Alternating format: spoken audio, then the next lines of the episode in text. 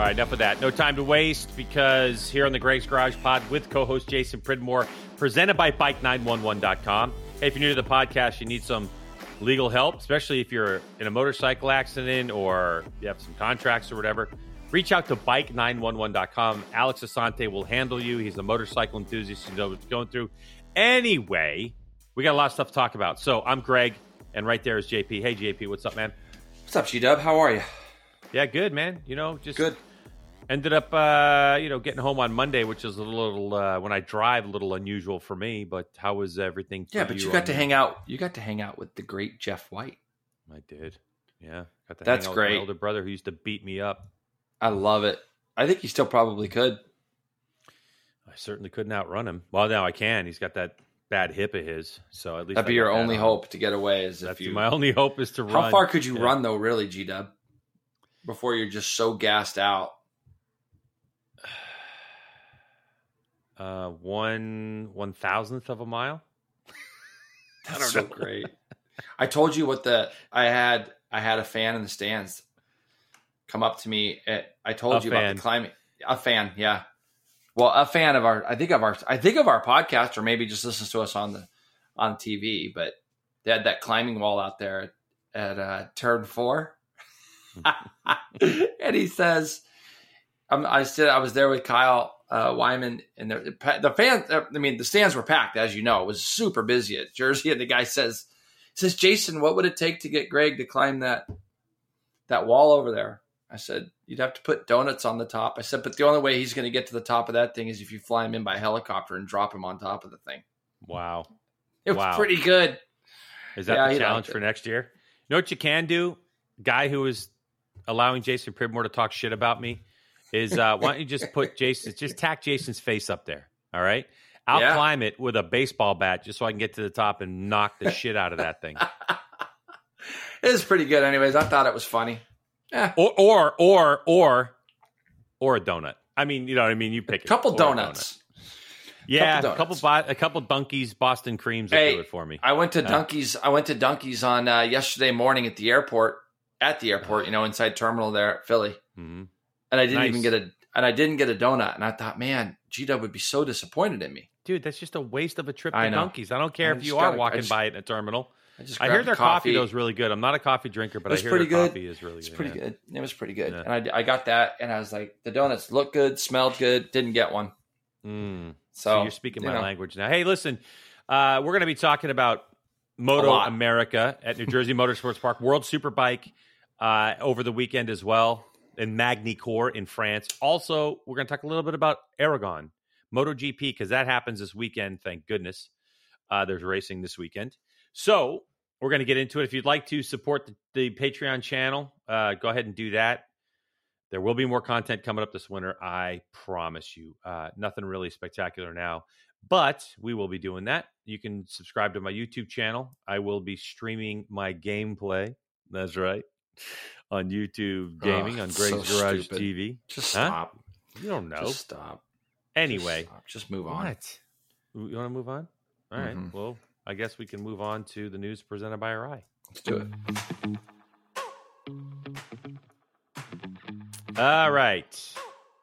AraiAmericas.com is the website you should be visiting if you want to go check out Arai's latest in technology, the vents and the visors and the paint schemes, and get yourself down to a dealership and get fitted properly. Proper fitment is going to save your noodle, whether you're in a rye helmet or not.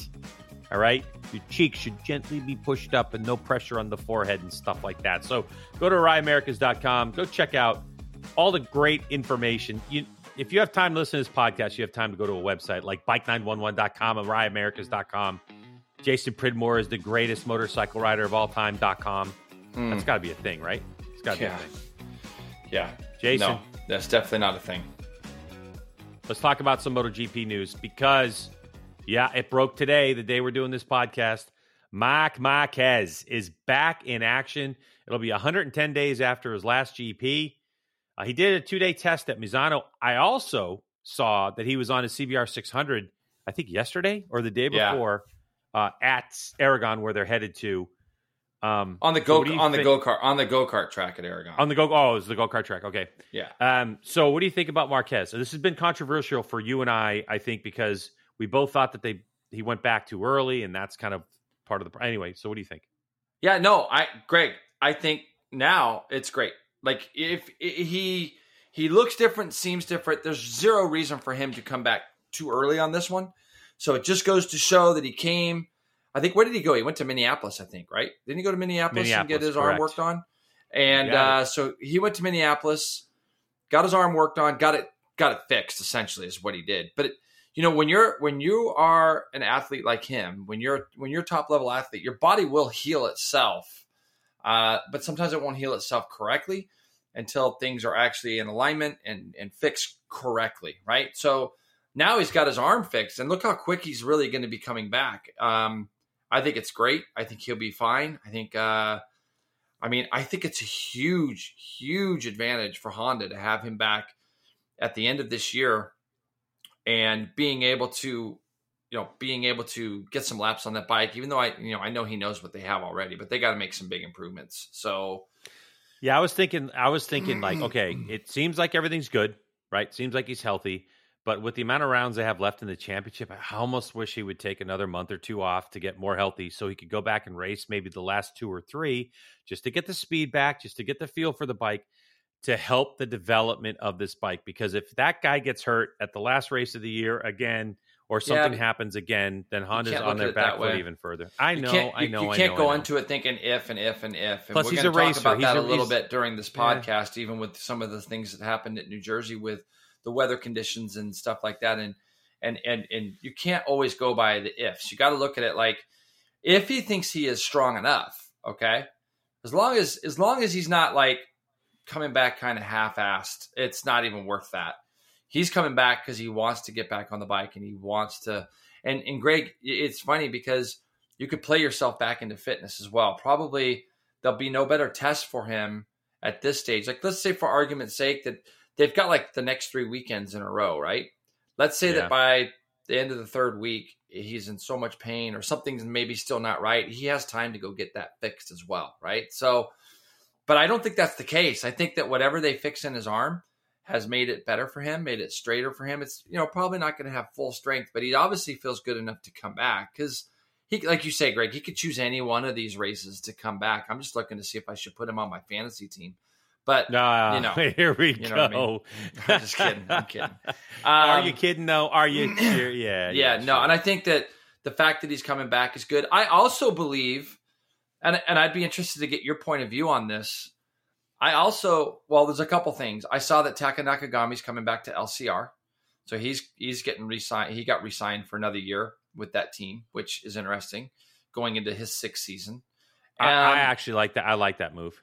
It's fine. Yeah, it's fine. But I think that you kind of will have Taka and and Marquez who have been kind of a staple there for a long time. But then with Joan Mir and Alex Rins coming to the Honda programs that they're going to be on, with Mir going to the factory team and Rins going to um, the LCR team as well. Uh, is it is he with? Wait, am I got that right? It's LCR, right? That he's with. Yes. Um, hmm yeah. So the thing is, is that because he's taking Alex's place, correct, Marquez. So when you look at it, um, I think that Marc Marquez will welcome those guys in. They got to figure out a way to make this bike better for everybody. And and even though I know that Marquez has a setup for his own, he's going to be looking for their insights on what might be able to get better on this motorcycle because they need help. They need help. And it's always helpful when you get information from other sources, and you have two top guys coming over from a totally different program, a different style of engine. I get all that, you know. And the Suzuki's known for different things than the Honda, but still, you're going to have ideas and all that stuff. And speaking of that, by the way, Joan Mir's back. He's going to be back racing this weekend. I don't know if you saw that one. So he comes back from that. injury. So, which is really good for Suzuki because they've kind of thrown a couple hail, hail marys here. And we we thought that uh, Dominique Aegerter, who, Aegerter, who who races in World Super Sport, leading the championship, I think still right uh, Yep. after last weekend Yep. He got to ride that bike in a test, and that was, as everybody thought, probably going to be if Mir couldn't return, that he would be on the bike this weekend because Yeah. World Superbike has the weekend off, even though they return the following weekend. But uh, that's pretty good. Also in Wor in MotoGP, since Andrea Dovizioso is now officially retired, that means that Cal Crutchlow steps in for the rest of the year on the RNF Yamaha M1. What are your thoughts about Crutchlow, who hasn't raced in a while, jumping back on that bike? Do you have any more expectations of Cal over what Dovizioso was able to do, or in some cases not do?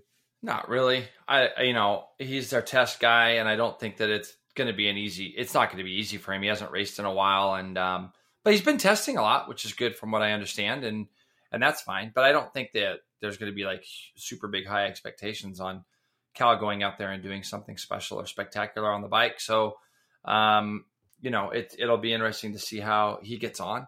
But you know, y- Yamaha's just trying to get through the year, aren't they? Really, Greg? I mean, that's what they're trying to do right now. Just get through the it. rest That- of them. I just think they're trying to win the championship with well, what with they Quattro have. and- for sure, but I'm talking about Yeah. with the, the RNF team, the the team that Crutchlow went to with Darryn Binder. oh, sounds yeah. like I mean, they're going to Aprilia next year and stuff Yeah, like They that. just got to kinda- get those. That team just has to get through these last five rounds or whatever it is, and it looks like uh, you know Darryn Binder's going back to Moto Two. I saw. It looks like Remy Mm-hmm. is going to go to World Superbike, from what I understand. So there's Yeah. all kinds of things there that look like there could be some moving bits, and I think for Cal, it's just a matter of um, you know, uh, you know, what's his desire to go racing still. Um, but I wouldn't, I, I wouldn't expect him to do much better than what Dovey did. Would you? No, not really. It's not like Yeah. they're going to have whiz. There's nothing there that tells me that he's going to, you know, that he's going to do great. But God, I would love to see him do great. It'd be, it'd be fun. It'd be a fun story to see him step in and do well, or at least Dude, if he could step in and help Quart, that would be amazing. I'm not sure Well, it's going to happen. yeah, I don't think it'll happen, happen. initially without knowing lap times and stuff, but that would be amazing. Just as much as that leads us into our next news item, Jay, which is on the Moto America side of things. It looks like Josh Herrin is going to be teammates on the Superbike, on the Medallia Superbike with Petrucci. So Herrin wraps up his championship. We're going to talk more about that in Supersport on the um, Warhorse HSBK Racing Ducati New York. I'm just going off of memory here. Um, whatever you know, and now he's going to get on a superbike. Now he was on the list for our Jersey. He was like entered into the class, but it's now kind of an official thing that he's going to be on that bike. I think he's riding two classes. So, what are obviously your thoughts? We've talked about this now for a couple weeks. We mentioned it on the broadcast. It's Petrucci against the world. You have all these Yamahas. Now you have a couple BMWs that can throw themselves in the mix, and it seems like you know it's it that all works in Yamaha's favor. Uh, but now Petrucci might get some help, but pff, tall task. What do you think?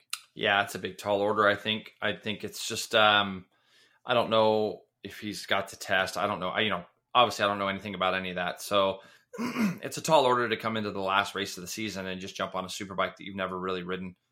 I think didn't you tell me he rode it somewhere? Did he ride it at Brainerd or somewhere like that? He rode at pit. He rode at Pitt Race. Pitt Race, a couple okay, of laps. testing. Yeah, because remember Petrucci got on a plane, went home or something, and they were there. So Josh got on to do a little shake shakedown thing. Uh, it wasn't really anything serious, and I don't think they were looking at it, you know, to where they are now. So, I mean, if anybody, it's a big. It's a big thing for him. yeah, to if be- anybody expects Josh Herrin to get on a super bike after being off of it for a year, not his bike, on a Ducati that's been struggling on Dunlops, and all of a sudden wedge himself between Jake Gagne and and Petrucci, you know, I think that your expectations set a little high. Would I like to be pleasantly surprised? Of course I would. You know, I mean, it's not a matter of talent; it's just a matter of other stuff. I mean, what are are are what resources are going to be available to him? You know what I mean? Are they going to are they going to double up on Petrucci's crew or his? Probably going to be Josh's crew working on two bikes. You know, Yeah, it's it's there's just I mean, so many he- I hope he's variables there, and at the level that those guys ride at, it's just it's there's just too many variables, you know. Yeah. And I, I mean, like if if it was eh, you know if it was Josh Herrin jumping back on something familiar like a a Yamaha or I mean even the even like a Tytler's bike or something, I think he'd have a better chance. I just you know, Greg, I just don't think from all from all the things that you and I have heard, the Ducati's not the easiest bike to ride. It just isn't. And even though he's been riding a bike similar to that, you know, when you throw a bunch more horsepower at it, and you know, it's just going to be that you hope that it stays dry for him. Um, I looked at the long cast, long range forecast, which I never ever do, but Mhm. it actually looks really good. Um, no fingers crossed. Well, yeah, it looks really so good. it'll- Southeast it'll probably change two ten or times, right? Yeah, by the time we get there. But the other thing too is Jay is that at least the two of them have been on the same bike. They raced endurance at Pitt Race there a few weeks ago, and Mhm. so the information on how Herrin likes the bike versus Petrucci likes the bike might help in terms of setup. Correct. That Yep. know, that's the other thing. I mean, is is Petrucci's the way he likes the geometry of the bike makes sense. I know that in speaking with uh, those guys, Petrucci, his crew chief Mauricio, the uh, technical everybody, they all say the same thing that the Ducati works within a very small window, and you get out of Yeah. that window and it goes to junk. So it's not like Herrin's going to have like this crazy amount of uh, range where he can kind of start putting geometry and bikes. It's it's got to be within the window, and and at least uh, you know at least the team at this point has that kind of knowledge. So it's going to be crazy. It's going to be great. Why is it going to be crazy and great the last round? Since our news presented by Arai is over, done, and dusted with, now's the time when we get to talk about what happened over the weekend, and that Yeah. will explain why when we get to Barber, Medallia Superbike's going to be just delectable. It's gonna be good. And like again, looking at the weather real quick: eighty-seven Friday, eighty-six Saturday, Ooh. eighty-five Sunday, with a forty-three percent chance of rain. Now, 43 being Mhm. the key number. Uh, eighty-five with forty-three Why? percent Because chance of rain. Rispoli's forty three. Correct. Yeah. Mm-hmm.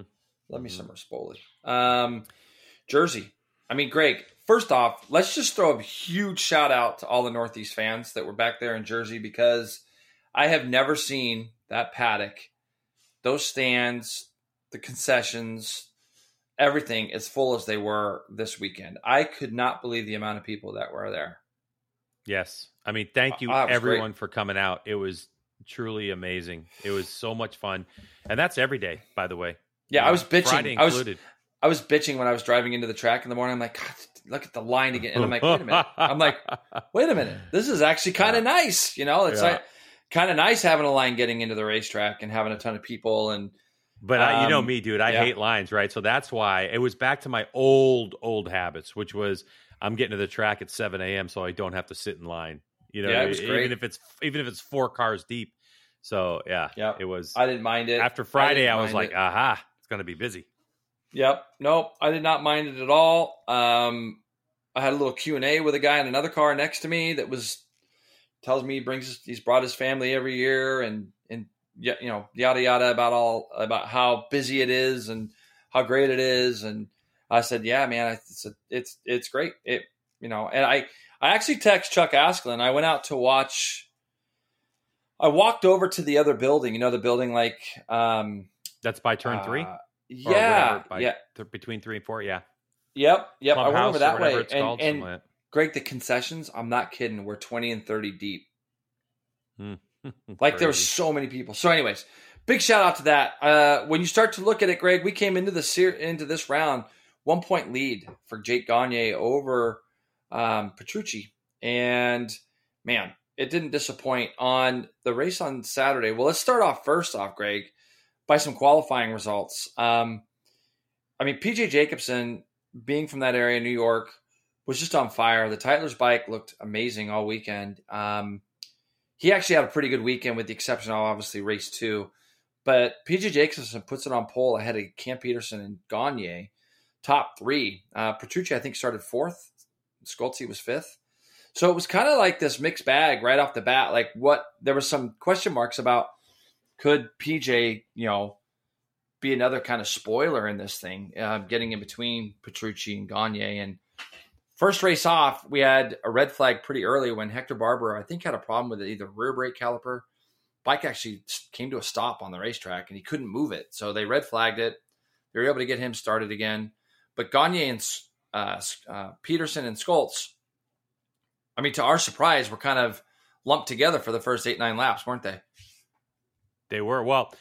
Petersen did a good job initially to to stay right with Gagne, right? Because they were a little Yeah. bit closer than they've been before. But yeah, once once that second uh, start got going, those two were locked in a big battle. The one thing I will say is I had a chance. I don't know if I told you this already or not, but I had a chance to talk to uh, Scotty Jensen, uh, PJ's crew chief, Okay. and what he told me about those Tytler bikes and part of the reason why PJ's starting to find better feel and by and find speed because Jay, you saw the qualifying lap I saw. PJ was he Oof. is on the limit, man. I mean, he is There's so no good question. on the edge. is, no question. But it's very interesting because Scotty uh, designed um, a new a linkage. You know, for the linkage that if you don't know much about it, basically the shock in relation to the swing arm, the the, the linkage can can kind of helps the rate of how the swing arm works and grip and all this kind of stuff. Scotty designed one on his own. ET built it um, for him. They made multiples, so it was available to Hector.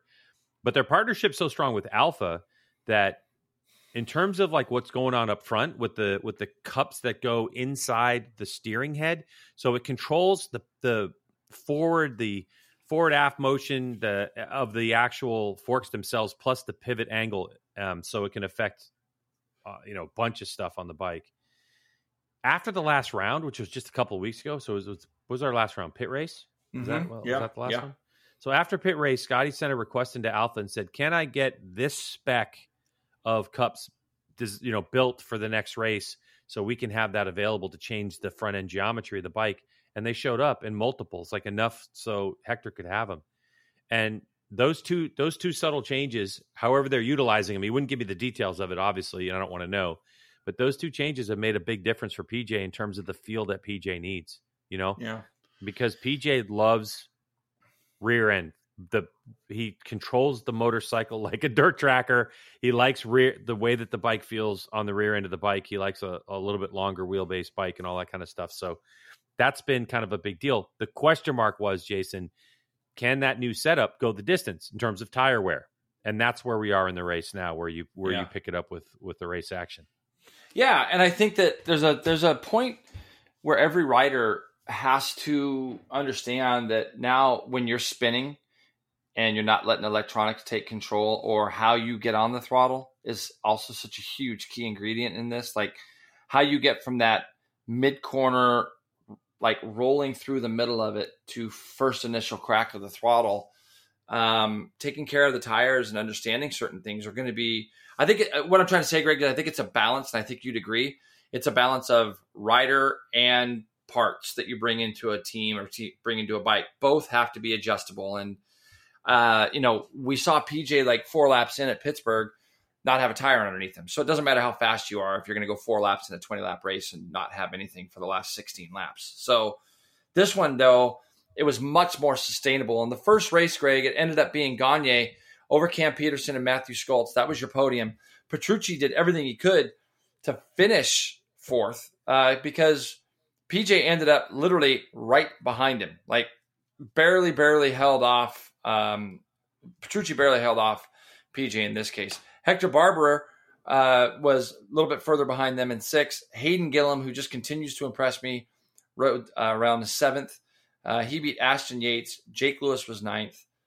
Travis Wyman tenth. To finish out the points was uh, Anthony Lewis, Ezra Beaubier Paasch, and Hunter Dunham. So we kind of went from a one point championship lead to I think it was 13 going into Sunday, was it not? It was a 13 was, point lead going into Sunday. And, yeah, because he gained 12 points. And kind of the build up to the show for Greg and I on Sunday was the fact that, you know, we sit there and we watch these these races and we're like, man, poor Danilo, he doesn't really have anybody, does he, to help him? Like in the sense that it's not like there's other Ducatis up there that can fight and help him kind of get in between. That's why they're trying to bring in Herrin for the last round. And had I been that team and I kind of thought that I would have I would have thought that kind of mid-season on, they would have been putting Herrin on that bike to go test in places. I would have maybe thought if that was the case, Greg, get him anywhere, get him used to the bike, let him go ride the thing. I mean, he's so he's so adjustable on a bike, anyways. Like bike handling skills wise, I think I've told you in the past that I've seen him do some stuff, and Josh Hayes and I both talked about it. Some stuff that he does on the racetrack at track days. We just sit there and go, "Wow, we just literally can't do that." um, but that said, there's a difference between having tremendous bike handling skills and being able to do certain things and being able to go as fast as the guys are going at the front right now in Superbike because they're breaking lap records. It seems like pretty much everywhere we go. Um, but on Sunday, Danilo did have a teammate, and that was the weather, wasn't it? I mean, he's he's kind yeah. of renowned. Oh yeah, he's a renowned wet weather rider in the sense that he's amazing in the rain and I think all you have to do is watch the first 10 seconds of that start. I watched it again last night. I think Moto America posted it or, or they did. Uh, you know what else, Greg? It was on crash.net or it was on one of them. No, it was on GP1. GP1. There was a GP1. seven, like a seven minute highlight or something, and GP1 put that. it in there. So the start of the race, and, and Petrucci just was behind, I don't know, Gagne or something, or Petersen, and, and, then just, just swept, just up to the inside, and boom, that was the end of that. I mean, it was like the speed differential between him and everybody else just going into turn one was that's just a tremendous feel. And you have to wonder too, Greg, that you know the tire talk that we've spoke of so much, where you've talked about how that bike is developed around Pirellis and they're softer and they're this and that. You put them on rain tires, and it's probably you know because of the softness of a rain tire, it probably does put a lot of feel underneath him a lot more than maybe he has in the dry. And Yeah. I- additionally, Jay, right. you're softening up the whole suspension anyway. Correct. so the whole bike, so the ti- yeah, the tire and the suspension are making everything nice and soft, and yeah, and feel. You know what he So said to me? Which, Huh. You know what he said, Jay? That I thought was interesting, and I know you've been on other tires other than you know in your racing career, other than Dunlops. But he said the thing is, is that when you ride on the Pirelli tires and you run over a rock, you know, or a pebble or whatever in the paddock, you don't feel it. yeah, He goes, when you It's when you're rolling through the paddock, he said, I can feel every single pebble on a Dunlop. Like that's how stiff it is coming through that Ducati, and it's a just a function of the design of the bike. It, it goes steering head to engine. The engine's a rigid member of the frame, and then the steering head, uh, the the pivot or the um, yeah, the pivot, the swing arm pivot is is attached to the frame. So there's just no adjust, no tunability like you have on a on a twin spar frame, like you see on the the Ducati. I mean, on the Japanese bikes or on the BMW. So it's What's you know, so ironic about what you're Sunday. Yeah, yeah, I was like, I was like, oh shit, yeah, of yeah. course. But I mean, there's a like, top level rider that can did has that feel. You can. I rode on some Michelin's at the Suzuka Eight Hour one year that were the front was so hard that you literally couldn't really feel it. You had to just kind of hope and trust and and I'll never forget Yeah. Damien Damian Cudlin said to me because I came in to fill in there and he says to me, Jason, this is what he tells me at the beginning of the week. Do not be surprised if you lose the front and you're on your ass without even knowing what you did. He goes, because the Michelin technicians then were not telling the riders what tires they were actually putting on the bike. So in other words, I would come in and go, Hmm. "Wow, that feels really good. I got some feel," but they wouldn't. That wouldn't guarantee that I was going to be on that tire the next time out. And it ended up happening to me where I lost the front, and I'm like, "What just happened? Like I don't even know what just happened." So if Danilo's riding around with kind of those feels all the time, then yeah, that's going to be hard for hard for him, you know. But in the wet, I mean, it was it it was it was a, a man amongst children almost because the way he just ran away. I mean, he just Yeah. like he won by six point six seconds, and to be fair, it could have been more. The big question was in that race, and uh, it, for me, Greg, was if you remember, it kind of like was misty rain, kind enough to get the track wet, but not enough to get the track soaked. So these softer Dunlop rains were probably getting worn out quite a bit. And then if you remember, right, like on the last lap or two, it started to pour. And all of the riders, I think, across the board were kind of like, man, it was going to get real sketchy because the, the rain tires were were getting chewed up pretty Worn bad. out. Yeah, they were getting pretty worn out. And so when it came down to the end of the race, when it started to pour, it probably became a little bit sketchy. But race two results showed Petrucci over Matthew Scholtz, who rode brilliant, by the way, and he did have the pace. Uh, he actually went quicker lap to lap. Uh, mind you, by the time Matthew got to second, Petrucci was already gone. But Matthew did have the, the a winning pace. He had to start from the back of the grid though, which was unfortunate. Gagne ended up third, and Greg, some might even say it was a lucky third because Cam Petersen crashed in front of him. Ashton Yates had actually passed him. We didn't get to see that, but Ashton Yates had actually passed uh, Gagne, and I think Jake had got back by, and then Ashton tipped off. Unfortunately, I had a great talk with Aaron Sunday night when I was trying to leave the racetrack. Hmm. Uh, Hector Barbera ended up fourth over Cam Petersen. Hold on, PJ was in front of him too. Pete, PJ early was in front of Gagne too, and he Yeah, but that you almost can't count that because he made it like one lap, one corner. you Ah, know, right, I agree. right, PJ would have been, but I agree with you. PJ probably would have been up there too. Cam P ends up fifth after riding around the last lap in two corners with no left clip on. It didn't look like. Um, yeah, yeah, pretty impressive. Jake Lewis ended up sixth over Gillim. Dave Anthony Coffee. Brandon Paasch ended up 10th. Flinders, Dunham, Escalante, Nolan, and Danilo Lewis. And now let's talk about Danilo Lewis real quick. Greg, he was on a borrowed R1, came from the back of the grid, and was running a very, very, very solid sixth place. Where when this heavy rain came, he was a victim of that and he actually tipped over. So we had a bunch of notable non finishers. But what it did for the championship is it took that championship from 13 points down to four points now as we head off to Barber. And I mean, I'm not going to say anything that you don't already believe. If it rains, Petrucci is going to be a big problem down there. uh, big problem. I think he's going to be a big problem, anyways. I think that It's gonna track's be a big problem for Ducati. Yamaha, not Yeah. for Ducati. He's going to be the hero of the year. I think You know? that I think that he's going in there with a with a. Uh, the odds are definitely a lot more in his favor now than they probably were, and I think going to a place like Barber that's smooth, fast, flowy, they'll be. I think. I think. I believe it'll be easier for them to get up to speed on this Ducati. Um, probably more so as than any track. Maybe maybe other than more than any other racetrack that we've gone to. Maybe for Just him. Coda.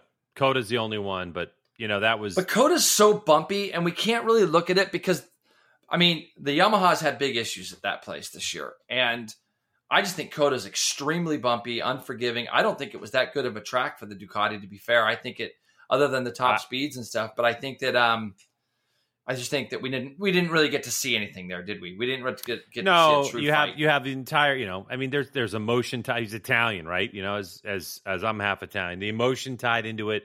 You're racing in, in front of your paddock that you just retired from. Ducati has tons of data information across the board Yeah. there. Everybody was there to help out. Uh, you know, Yamaha struggled on top of that. Petrucci knows the track. I mean, COTA was like the perfect storm. You know, it's. I think at this point, if you're this deep into the season, you are Ducati and you're Petrucci. There is no better track in the U.S. that we could finish on. Maybe other than what? Not even Road America. What? I, Barber. I think Bar- Barber's the best. that's what I'm saying. Barber. There's no better track to finish this championship on. And there's no You know? worse track for the penultimate round to be at than Jersey for them. That's I felt like if he could come out of there, And that- I thought if he could come out of there, He lost three Be- points. That's it. dude. I mean, he lost Yeah. three points. I thought if he could come Like- out of there just kind of the way he did, I thought, yeah. I mean, it's it's great for us. It's going to be great, great for us, and we're going to see everybody pushing to the limit down there. Um, and I think that it's going to be super tight, super close, even chippy. I would say down there. Um, yeah, I mean, you got to ask yourself as a fan listening to this thing, who's Gagne to you and who's Petrucci to you? You know, if you're Italian, you're pulling. If you're GP one, you're pulling for Petrucci. But if you're, you know, from the U.S. and you're still bitter about what Petrucci said at the beginning of the year, and he's your, you know, if he's the villain, you know, who you rooting Yeah. for? I mean, this is You F know, college thing is, is football on Saturday, people. It's all if- about motorcycle racing. if you look at Friday, Friday is so key. I think if it rains on Friday, and mm. There's there's I've thought about this uh, probably too much, but I was on a plane yesterday. I had two middle seats on the way home yesterday, so I laid there awake most of the time. Yeah, it was a little bit brutal because I had to change my Ouch. flight from Sunday, and there was nothing else available all day.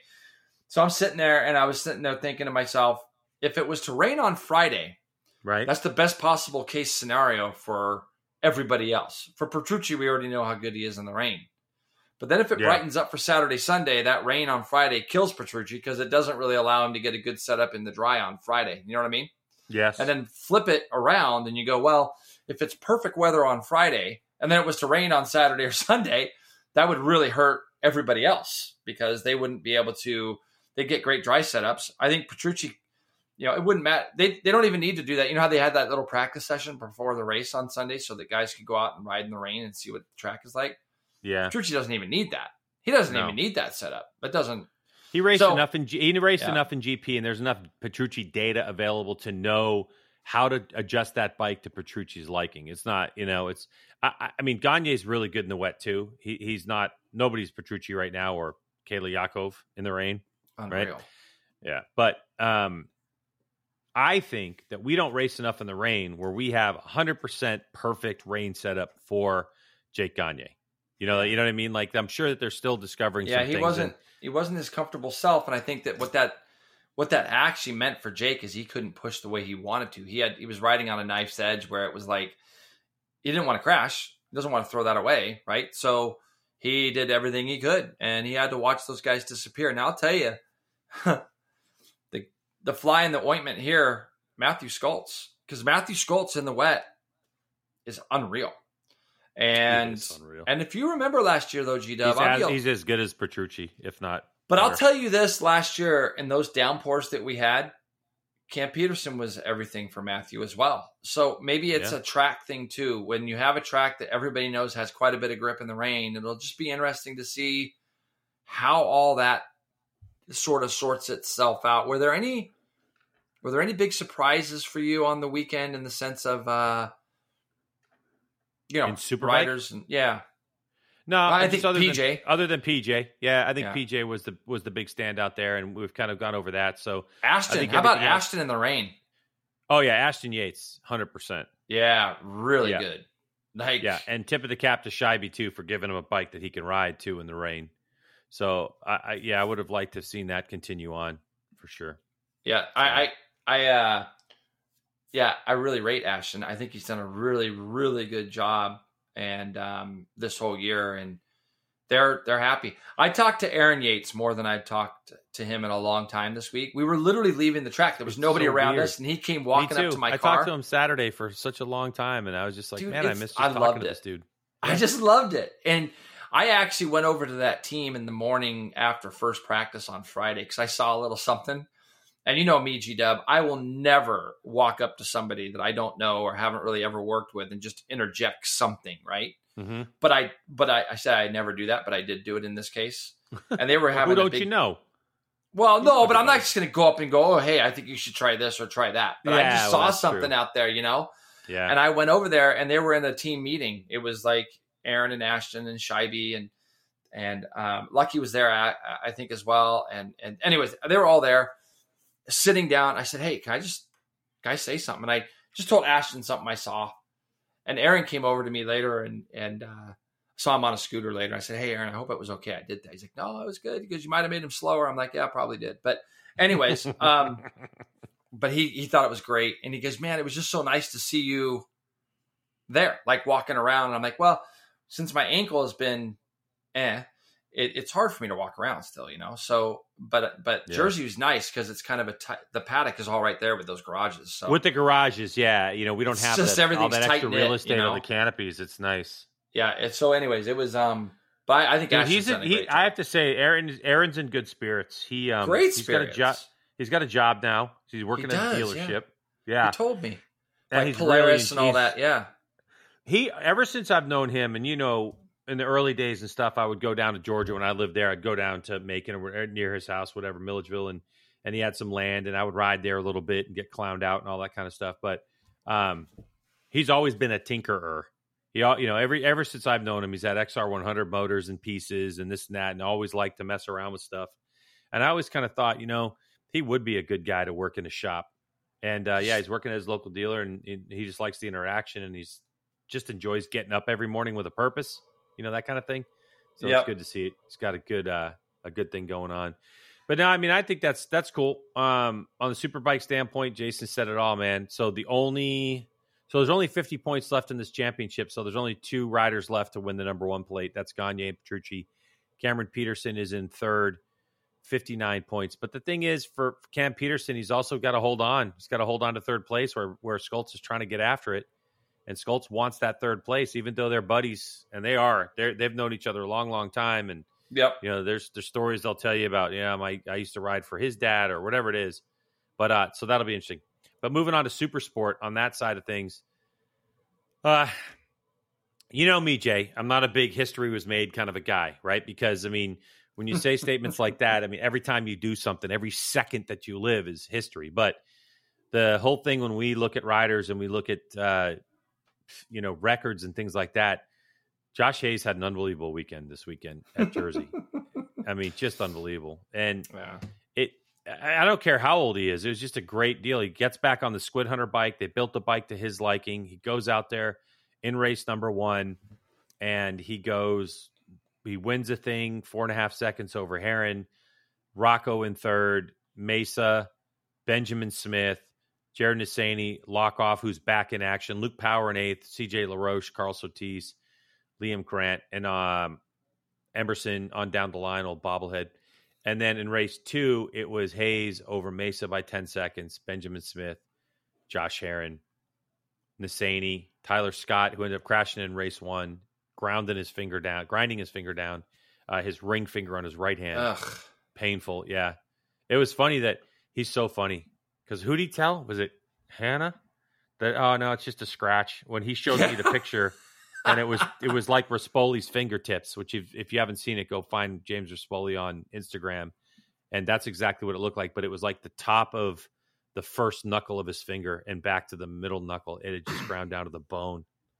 Is And- Ty Scott the like- most understated rider in the paddock? Yeah, he is. Yeah. He just is like super. You know what's funny is if you get him alone, he is just a normal. He is just as he's, He's so funny, articulate. He's and super funny, and cool and and you know He's a it's ball it's, buster. Uh, he's a ball. yeah, I literally, great. after all this time, I say to him, last time I saw him, anything else I should know? He stops. He's like on his, he's got his chick on his back. He's on, you know, the scooter or whatever, the pit bike. He's getting ready to pull away. Clutches out. He starts moving or whatever. I go, anything else I should know? He stops, puts his feet on the ground, turns and looks at me, goes, I'm still 16. I was like, yeah, no, no shit, Sherlock. good kid, man. I like him a lot. Yeah, because I mean, last year we called him 16 when he was still 15, and then he just he Oh. just endlessly just bust my bust your stones about it. that. That's good. Mhm. Well, the thing is, is it's you, you got to look at it like it's pretty funny. He gets bumped up to this class this year, and he's trying to develop a bike, Yeah, and he's leading races, and he's doing all this stuff. But it's like, and he won one. it's- he won one already, more than you and did. he's won one. Yeah, he won at Road America more than me. Yeah, well, which that's like, don't don't compare like good riders to me. It's just useless compared to all these guys. But but Hayes, I mean, what are you going to say about Josh? I mean, there's there's there's you can't there's not there's nothing else you can really say about the guy. He's just he's got his business done and he's he's wants to still ride. He still has the desire and he can the great part is, Greg, is he rides at a level where it never looks like he's taken any big risks and he's capable of still winning and having the race pace that he does. And we know historically Jersey's always been pretty good to him. So for him to do what he did there uh, on the weekend, I don't, I can't really say it surprised anybody. I watched him in first practice, and he led first. yeah, but let, practice, I let, let's talk specifically yeah. about Sunday. So Sunday Sunday comes. Well, let's talk about Saturday first because Herrin did lock up the championship Saturday. Yeah, he did. Sorry, you're absolutely right, and and we deserve to talk about that. And Yeah. and so so for Josh Herrin, going back to it, he he. It was a gritty performance. Josh could have rolled out of it Great. and done basically anything he wanted to do, and he just stuck his nose there and wanted to race for it. And I, But he had to beat to- Rocco. No, he had to beat Rocco. Remember oh, to He wrap had- it up that day. That's to wrap it up that day, Yes, he had yes, to yes. beat him, and Yeah. they came across the line four and a half, four point five, and four point six seconds across the line behind Hayes. They were there's a tenth between them. So Mhm. Herrin did what he had to do. He let Hayes disappear, and it was like. But on the flip side of it, all three of the front runners did twenty three point two. That was the fastest lap of the race. 23.207 was Herrin, and the other guys did 23.2s as well. Uh, so when you look at it, you know, Hayes kind of disappeared. And then it was just, it was mano y mano. It was Herrin versus Landers. And Stefano Mesa, by the way, who had a tremendous weekend, was sitting there the whole time and being smart about, like, I mean, it's just great when you see a guy like Mesa who probably, you know, would, love, would have loved to have stuck his nose in there more but he wasn't going to do anything stupid. He even told me he's like, I'm not going to do anything stupid. I'm not going to ruin these guys' season. You know, which But What a but, stud. but the thing about Mesa too, don't you think like he understands? Like he makes a living poaching contingency. He Correct. knows he's fast. He knows he can go to these club races. He can win money that's offered. He buys the bikes. It's exactly what contingency is designed for. He's got track records at these tracks that we not you know not national tracks. I guess you could say that we go to.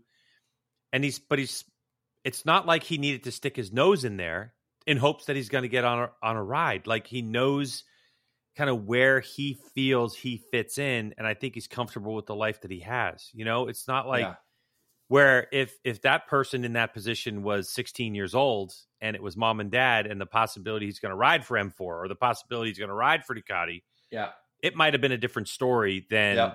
a Mesa who's just mature about his speed, where his program is. I mean, you know, we talked about it. He's got to go race this weekend so he can earn enough money to go down to Barber.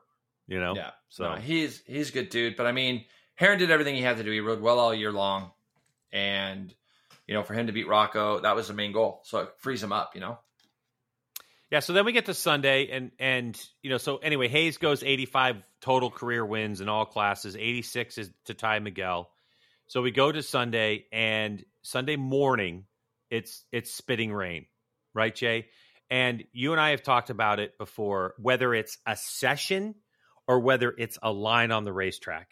Mhm. You gotta you gotta go out and try everything. Like go out and try stuff. Go out and ride. You know, there there's been times before, I'll never forget it, dude. We're at Vegas, Mhm. the old Vegas Speedway. And Yeah. if you remember, kind of towards the end of the lap, there was this long right hander that was just around the edge of like this massive piece of asphalt. But everybody was kind of doing the same thing. And I sat there and and you were like, why don't you try that inside line? And I was Mhm. like, well, why would I try the inside line? Everybody else is trying the outside line. Mhm. And you're like, yeah, but if you need that inside line to pass somebody, don't you want to know what it's going to do in there? If it's dirty, Yeah. how does it feel? Is it working? Like, why wouldn't you? You have all this time in practice to try this stuff. Go try it. And Yeah. then endurance racing taught me that too, right? Like, you can try a bunch of stuff during an endurance race, especially back in the day when you were racing a GSXR 1100 versus a freaking SV 650 at the same track. Mhm. You'd have to try different things. And so I think you and I are in the same deal. Like, Jay, there were a bunch of people that decided not to go out in morning practice in the conditions that it ended up being identical to the race. What Well- would you say to the people that didn't go out?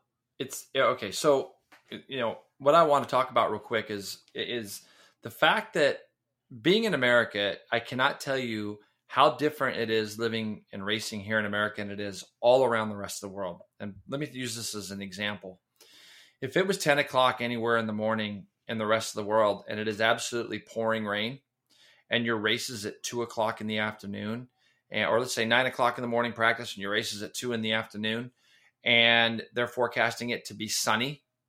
Everybody in America goes, Well, we're not going to go out in the rain because it's going to be sunny by two o'clock. And what if it's not? What if it isn't? Um, you've just given up all that time. And there are so many of these young guys that will go like, Well, I'm not going out because it's it's going to rain anyways, or it's half and half. How are you going to get any better if you don't go out and see those conditions for yourself. There's nothing worse than being thrown into those conditions in a race had you not gone out and practiced. And, you know, one of the things I actually did last night was I went and I looked to see how many people didn't go out for warm up in the morning of of this race, right? And there was only two that didn't go out in in warm up Sunday morning in that class in in, in um, Super sport super sport. Yeah. specifically? Okay. Yep, there was two. And then I looked even in um I looked in stock thousand because I know that was a big that was a big day for the championship and all those kind of things as well. So I thought I'll look that up too and and basically uh hold on a second, G Dub. There was one, two, three, four, five, six, seven, eight people that didn't go out for practice. Eight. Hmm. Eight people didn't go out for practice that morning. Now, great. Hayden Gillim still went 23 flat. The track was fine. Okay. yeah. Yeah.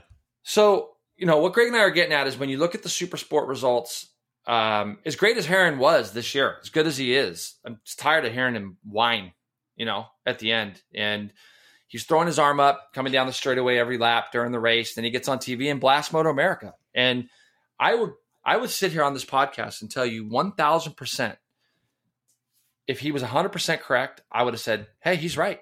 They didn't care. And they didn't this and they didn't that. But that's not the case. And, you know, you got Josh Hayes, who's won how many championships? Eight, seven? Seven. Seven. He's won seven championships. He's out front. If there was a guy that could have dictated this race by throwing his arm up in the air, it would have been Josh Hayes, correct? So Correct. he's leading by 10 seconds. He could have thrown his arm up in the air and bitched and moaned and taken his win. But you know what? He didn't. He adjusted his pace, and it was only three seconds, Greg. He did minute. He actually went quicker in the second race than he did the first. He went 22 9 early, and then he was like low 23s for the majority. And then when it started to just sprinkle and mist, it he was doing 25s and 26s still. He went two to three seconds a lap slower. That was it. The lap prior to the red flag, he went like a minute 28. And then they red flagged it at the perfect time, like legitimately at the perfect time. And do you know how many DNFs we had in that race, Greg? One. None. Zero. We had Zero. zero. Everybody just slowed their pace down, okay, and went around the track.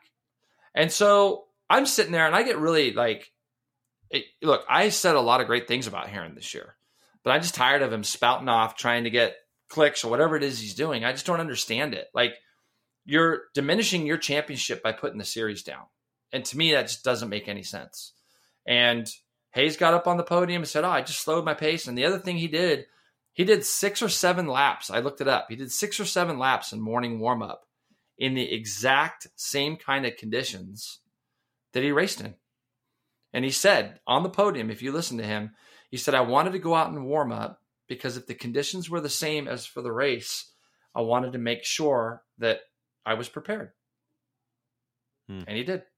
And I and and Mesa and Smith, they were kind of looking at each other, right? I mean, they were going back and forth. They were still racing. And you know who the fastest guy on the track was during the time that he was bitching? Yeah. Josh Herrin. Yeah. So if he would have just kept his head down, hey, you won the championship the day before. If you feel that unsafe, pull in. Right? I mean, just pull in. But there were zero DNFs. Moto America did a tremendous job, I thought, in letting the race keep going. And nobody fell over. Everybody kept going around. They red flagged the race right when the rain came, and that was the end of it. Hayes also said the only slip up he had, right, was right there. Like he goes, the only yeah. time that I had a slip that where the traction slipped, like where rear end, I think, the, then the flag came out. So I just don't understand it. Like I just, for me, it's like just weird. Like mm. you know, um, it is what it is. I mean, you could you can be however you want to be, but it's it's you know, I feel like when I looked at everything that happened this week, and, and I I 100% firmly believe that Moto America's main priority is safety at these racetracks. It is. It is safety. And there's a lot of people that work on trying to make it as safe as they can. And there's a lot of people that go a lot. I mean, dude, you know how, how hard it must be to put on a race anywhere in the world, like MotoGP or, or World Superbike or BSB or Moto America. I mean, it is a gigantic effort put through to do that. And to get on TV and just blast them like that, it's so stupid. Yeah. Anyway, it's tough. I mean, it's tough for me because Herrin's being Herrin, and I get it, and it's his right to say anything he wants. But yeah, you know, it's it's. I love Moto America, and you're right, Jay. I mean, dude, I put on an archery tournament, you know, and I know how hard yep. that was this year let alone this big traveling circus that goes to 10 different events and you know all the stuff that goes into goes into it i mean from from the moment that you're trying to even get a date to to put the event on to all the people that you have to hire and fire and all the volunteers and then you know you have all the marketing associated with it and you have the safety and air fence deployment and all this kind of stuff and i think that people tend to uh people in general, they just tend to look at their own little piece, whether they're a rider or a team owner or a mechanic. And sometimes there's no wiggle room to understand the logistics involved and all the things involved and how many people are getting pulled in so many di- or how many people want to pull people in certain directions, right? Like it's just it's yeah. Got to look know, past yourself sometimes, sometimes, and you got to realize yeah, a little perspective. You're here, you're racing in this championship. This is where you are. This is where you're making a living. You're able to make a living here and you know you you you you spoil a great weekend. I mean, in the sense that you just won a championship. You did great, man. You did so well. Like you did everything right, and he did a lot right this year. And I have praised him for that all year yeah. long. I've said how great but, he's riding. But, but you're also your point is, I think your point is, look, man, it's it's hard to it's hard for you to make a statement that says act like a champion. If you're going to be a champion, act like one. Yeah, yeah.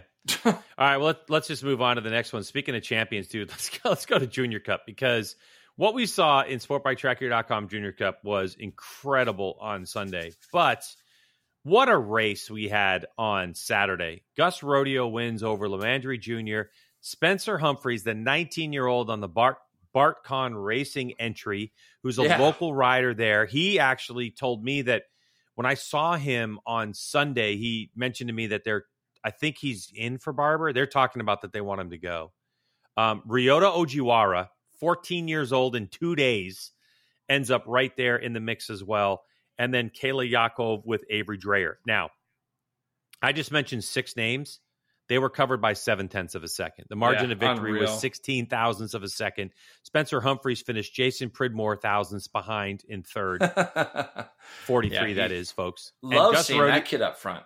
Yeah, it, it's absolutely great. Yeah, what an interview! What an interview! Else. Like super articulate and respectful, yep. and yeah, great. Yeah, I was hoping that Rio Ryota Ojiwara was going to get on because I want to see, you know how much English the 14 year old speaks, and and Yeah. and I went over to that pit twice, and uh, and I never really got to meet him. Not never really. I didn't get to meet him, Yeah. which was a shame. I wanted to I wanted to meet and uh and and see what his thoughts are. But someone made a comment to me, "We got to sign this kid." I'm like, "Hey, slow down! Like he's 14 years, two days old. I'm not sure if uh, a career in Moto America is is on the docket for the rest of this kid's life right now. You know, like everybody just relax. Um, plus, I'd love to see how uh, Ojiwara goes at a place like Barber. I'm not sure. I didn't get to talk to um, to uh, Nabi Iso to see if if Ojiwara is on there, and I haven't seen the entry list yet. But anyway, yeah, good good race. Uh, it looked like it was coming down to the final three, and then all of a sudden, Gus Rodio on the left hand part of your screen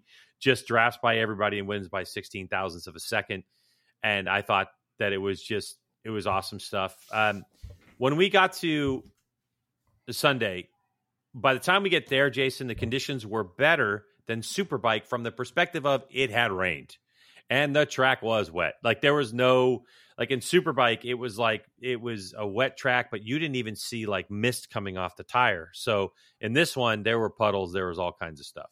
We had two Mhm. parts to this race. In the first part of the race, Kayla Yaakov goes what, Jay? Was it five laps of the 10 or something that we had Yeah, scheduled? she was possibly? gone. Yeah. Seven and a half second lead. She was checked out. Yeah. Unfortunately, I think Max Van went down. The bike landed in the middle of the track. Max was okay, uh, but they had to red flag the race. Race gets going again. Kayla ends up winning by 2.8 seconds over Gus Rodio, Cody Wyman, uh, Lamondre Jr. in fourth place, Avery Dreyer, Aiden Thau, Keegan Brown, I believe one of the best for Keegan, top seven, and then Spencer Humphreys in eighth. You know, different track when it's wet for sure. Owen Williams, uh, DNF with Ojiwara, who destroyed that thing, and then Yeah, Max did, yeah. Van. Um, I think that the big talking point, though, right, is Cody. I mean, we haven't seen Cody really make a mistake at all. And he was dumbfounded by the mistake made on Saturday. Even up to yesterday, I was texting him and he says, Jay, it was so crazy that he didn't really know what had happened. Um, he went over the bumps in 3C and he says, I was on my ass like immediately. And, you know, I haven't, I, I know it was uh, right ankle, which was better than left. And it, it tells me that he probably had that that trapped underneath the bike as he went sliding along and twisted his right ankle pretty bad because he was up icing it a lot on that night. And I think that, um, you know, when you look at things there, it, it, it was weird because he had a huge points lead coming in, and Gus Rodio did everything he needed to do. I mean, he he has a first and a second on the weekend to close that gap now going into Barber.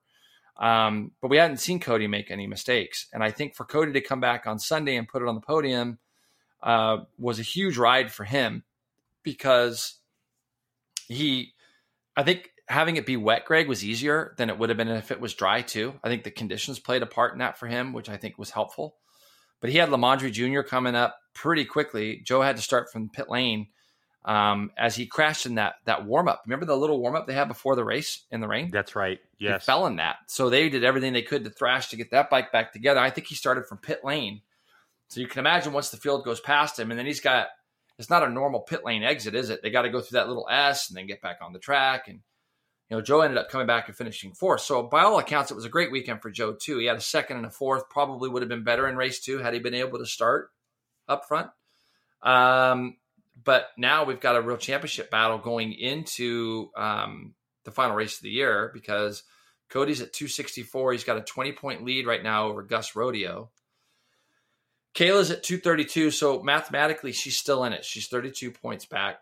Joe is still in it too, mathematically. He's 35 points back with 50 points on hand. So this championship will go, I think it could possibly go to the final race. That said, if Cody Wyman, tell me if I'm wrong here, but if Cody Wyman wins the first race Saturday, he wins the championship. One, two, three, four, five, six. He's got six wins. So if he won, that'd be seven. Gus has two wins. Yes. Yep. Yeah, it's crazy to think Gus only has two wins. I feel like he's he's done so well, but if you look at his points, it's like you know he had a zero at um I think it was Brainerd, and he had a bad race two before that, which probably was Laguna. I think Yeah, Laguna, where race one. He all those had kids had bad races. Yeah, Yeah, so yeah. Where Cody Yeah. he, he Cody DNF'd, you know, VIR or had zero points in in VIR race one, but it's been an up and down season. What's really interesting, Jay, is there's been 33 people this year that have scored points in Junior Cup. 10 of those 33 have been on the podium. That's nearly 30% of the riders have at least been on the podium at one time. 10 different riders Pretty have been on the box. Yeah, That's really. I good. mean, how many championships can you say that about? That thirty percent of the field, nearly thirty. I get it, people. It's twenty nine point two or twenty. yeah, yeah, yeah, yeah. Whatever. But I mean, I'm just going. You know, I'm I'm in the business of selling things. Okay, and I'm selling you a story. It's thirty percent. Great. All right. So stop yelling at your car radio right now. I understand what percentages are. What I'm saying is still, nonetheless, that's pretty darn good when you look Pretty at good. it from that perspective. How about Especially Kayla because it feels like it's been dominated by Cody, you know, to me. Yeah. So um it's going to be I- it's so I like Jason had this been 7 points going into this weekend and now we're sitting at 20 points. It would feel like wow, that's that's a big that's big in Junior Cup. The fact that Cody had such a massive lead and then gave up what 29 points? Is that what Yep. he gave up this right? He gave up 29, 28 points this weekend. We're sitting there looking at 20 going, wow, it's only down to 20, but still 20 points is a healthy lead. yeah still good. It's he's Yep. in, he's in good shape, especially if it stays dry. Cody has such control over that 400, and it's a swan song in the class. All right, he turns uh, 29 in November, so yeah, it's yeah, and across the board, dude. Everybody loves Cody. It's great. He's, you know, everybody likes having him there. So you know, he's done a good job. So let's talk. uh What do you want to talk about? Stock thousand. yeah. Let's talk about Stock Thousand because that was a. Uh, I mean, that's that that's exactly how it needed to be, really. So in Stock Thousand, Corey Alexander goes into the weekend with a, a nice lead in the championship. Hayden Gillim, his only shot was to win. All Corey had to do was finish fifth or better. It ends up that way. Hayden wins. Travis Wyman in second, who kept Hayden honest, what just just showed some speed almost out of nowhere. I mean, Travis had been there, but he'd been struggling a little bit, and then all of a sudden for the race he showed up. Brandon Paasch had a good run at it, beating Mesa by just a couple tenths of a second, and then Corey Alexander did what he needed to do. He was locked into it. Corey did, I think, the third fastest lap of the race, but he ends up in fifth place with a good, I can't remember what, five seconds over Jeff May. Anthony Mazziotto in seventh place on a Yamaha 1000. Then Ezra Beaubier, Hunter Dunham, ninth. Jeremy Coffey in 10th place. So, Jason, you have an intimate, you know, look at this championship. Corey Alexander wins the number one plate. He's 25 points ahead uh, in in the championship with only one race left, which is 25 points. But Corey has more, so right now they're tied. Corey wins it. What do you think, Jay? Great season, I thought. It's a great season. I mean, it was a weird season because I would have much rather seen. Well, when I when I say it's a weird season, it's racing and stuff happens, but you know, um, basically at VIR, Corey didn't get to do either one of those races, right? And so he had zeros in both. And then on the other side of it, we saw Hayden Gillim have some tremendously bad luck as well. Um, so it was kind of, it was almost like our Superbike Championship in a sense that um, these two did get to race together a, a num- number of times. I remember their battle; they had such a great battle at, at the Ridge and and things like that. Um, but it was it was kind of that whole scenario again of who was kind of not going to make the big mistakes and unfortunately Corey had had one there at um at VIR that took him out that big crash remember the big crash he had there Oh yeah. and yeah and so when you Weird look at it yeah Corey had two zeros there and then he had a problem with his bike in the first race at Pittsburgh and then if you look at um Hayden he had a zero at it looks I think it was the second race at VIR. I can't remember what happened to him there.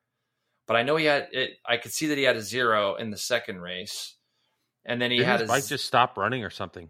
I wish I could remember. I can't remember. Anyway, but it, and then he had a zero um at Pittsburgh too when um God what happened there? Did I'm trying to think about how what happened there too, but it's it it, it the year just kind of blends itself together so hard because Pittsburgh. And- that's when they got together, right? they got together and he tipped off. That's exactly Uh-huh. right.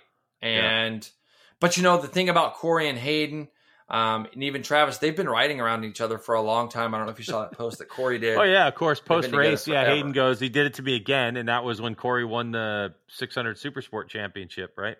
That's I think you're right. And but dude, Hayden Gillim and dude, to be fair, even Travis Wyman, th- those guys have really impressed me this year, and could be potentially really good superbike riders. I mean, Hayden's already kind of riding a, a very very hybrid superbike in the superbike class. I'd love to see him on a proper bike, and and Travis as well. Travis has had a great season.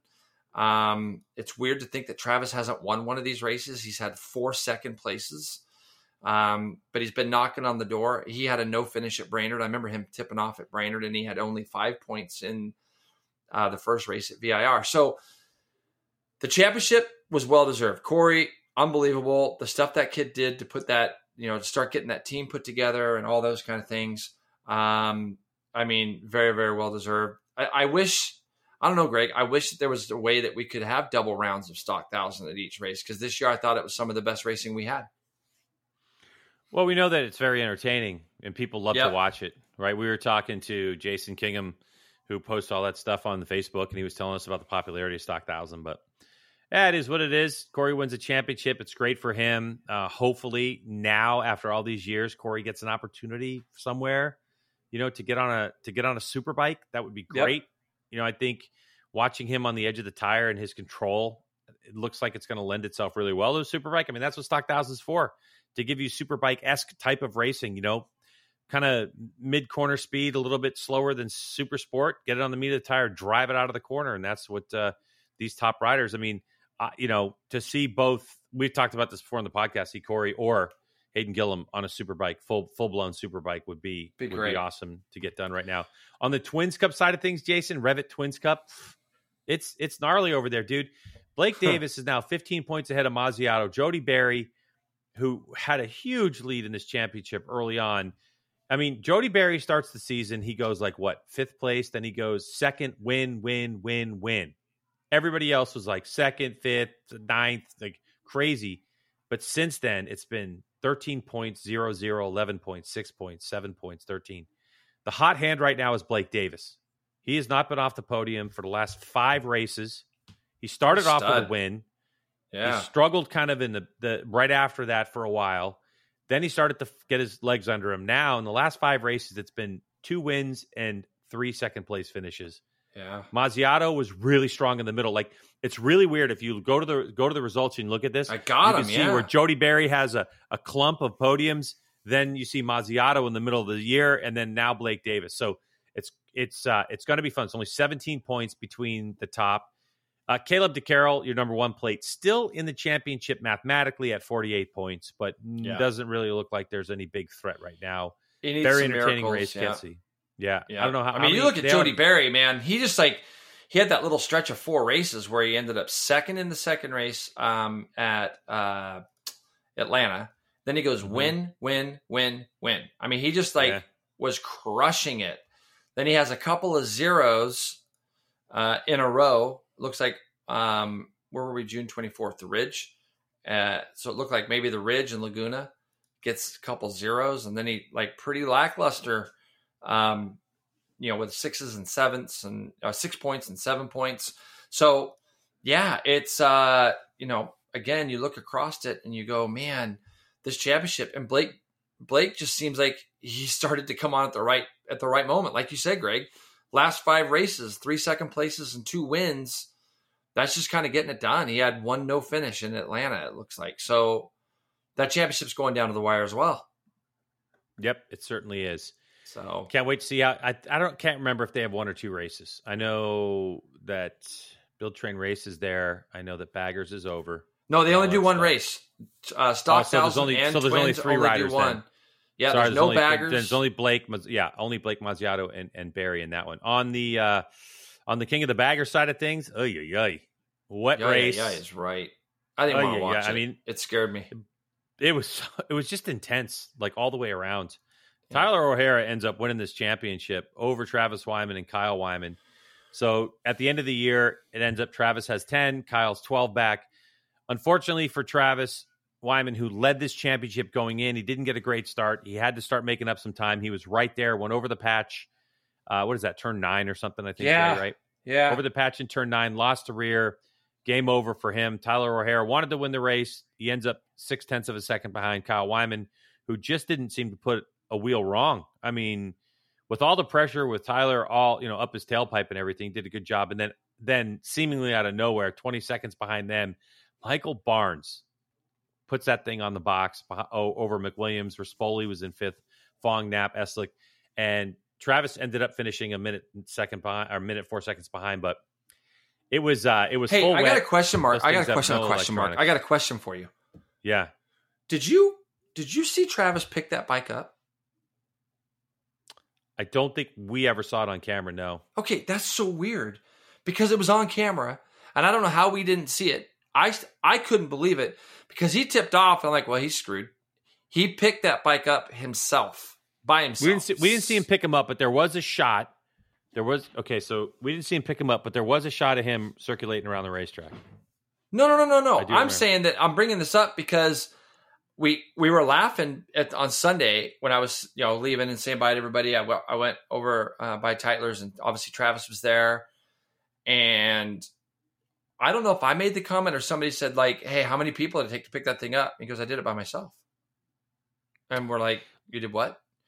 And he goes, "He goes, yeah, I had to pick the thing up on my own because he." And I'm not mentioning numbers. This is classic though, but he's like the difference between second and third in the point standings, championship wise, there's a big bonus. So he didn't want Kyle to get the bigger bonus. So nice. he was like, I got to pick the thing up. And so we were like, all right, none of us are screwing with Trav. I mean, the guy just dead squatted or, Dude, or so what we do pound know then is that Sunday is Travis's leg day, and he didn't skip leg day. So good for Travis. he for did Travis. not skip leg day. Skip he picked day. the thing up on his own, got it out of the grass, and kept going. And and he he Dude, was so proud of himself Give yourself because a hernia like, picking up that thing. he goes that was a he goes that was a certain price uh deadlift and I'm yeah, like, whatever the money was. Yeah, yeah i'm like yeah that's pretty that was a, gnarly that was a, that was a, now- now a three thousand dollar deadlift or a fifteen, whatever it was, whatever the Yeah. mon- the number was. i don't know if for That's three funny. dollars i don't know if for three thousand dollars it would have been worth it that to risk the hernia and Yeah. everything It- No, it was more insane. but it was still it Yeah, was great that it that was. was where he went i mean poor guy crashes and sees his championship riding down the road and and now he's like oh, I can't see Travis telling you with that little kind of little that little side grin smirk on his gets. face. Absolutely. Yeah, yeah, totally. yeah. It's totally right. And we were laughing at him. I'm like, I ain't messing with you, man. Like, Dude, that should be Travis's hashtag from now for the rest of the season. You know, because if you're like But- but- hashtag, but I'm ne- saying never this- skip leg day, never skip. I'm saying this, Greg, because yeah, he had it on his phone. He had the whole thing, him lifting the bike up. Like our TV cameras have it. They showed it. I, I have no idea how both of us missed it. I don't even know. No. I don't know.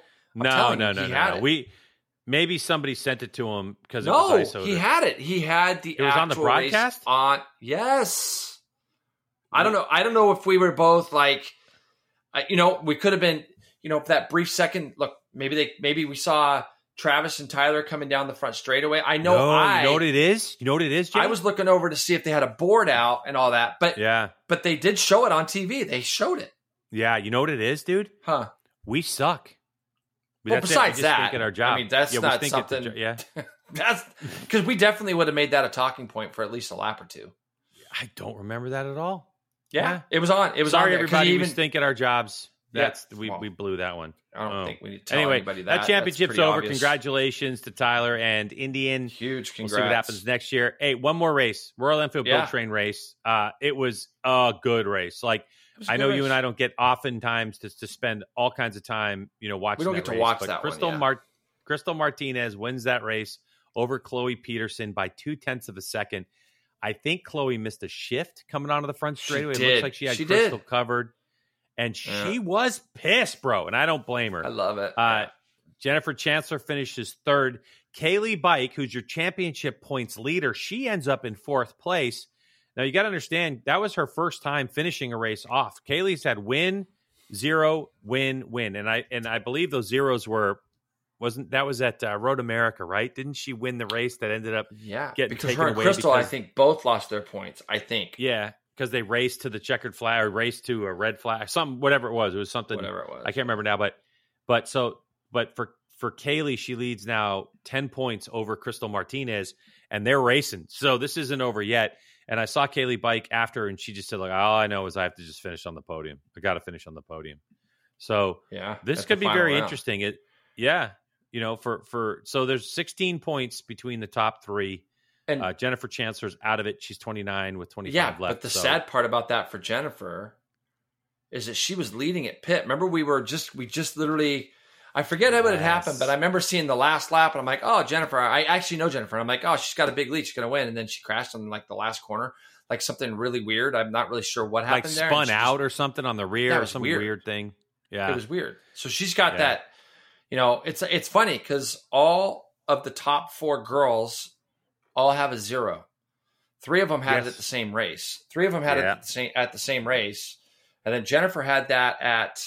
It's too bad because at 25 points, she's 29 points back now, so she's she can't theoretically win the championship, obviously. But that was a bad one because if she finishes that, that 25 points would look good in her point standings now. You know, but Yeah, it definitely Yeah, would. 10 point But, difference If, if you go to Kayla Barber, it's totally worth rolling over there and, and checking out the bikes that these women have created because the, the bikes themselves are very similar in terms of the mechanical stuff, you know, Öhlins shocks and the S and S pipes and stuff.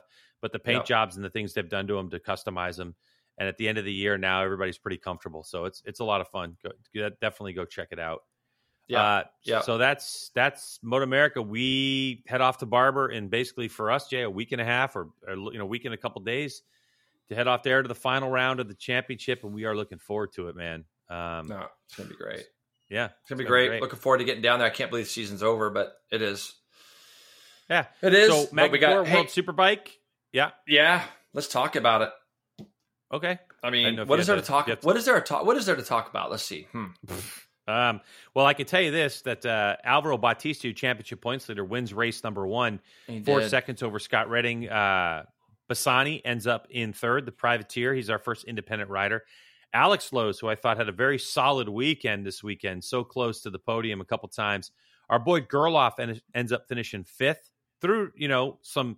He had a good start, Gerloff fourth, and then he dropped back, and then he had to fight for it. Al passed him uh, with like two laps to go for fourth place, and there was some attrition in this race.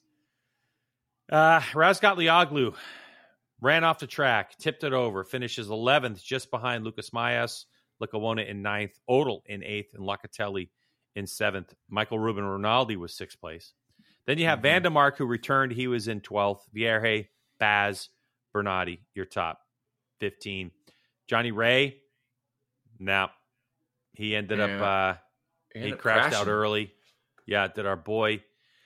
They Uh, in they, the Sup- there was a ton, ton more runoff where he fell. Now, like that little jump, that little curbing that those guys cross over. Like this is a Mhm. track that I've got a million laps around, by the way, because of the Bol d'Or 24 hour, and so I've done a bunch. But it was kind of interesting because um, I rode for a team there.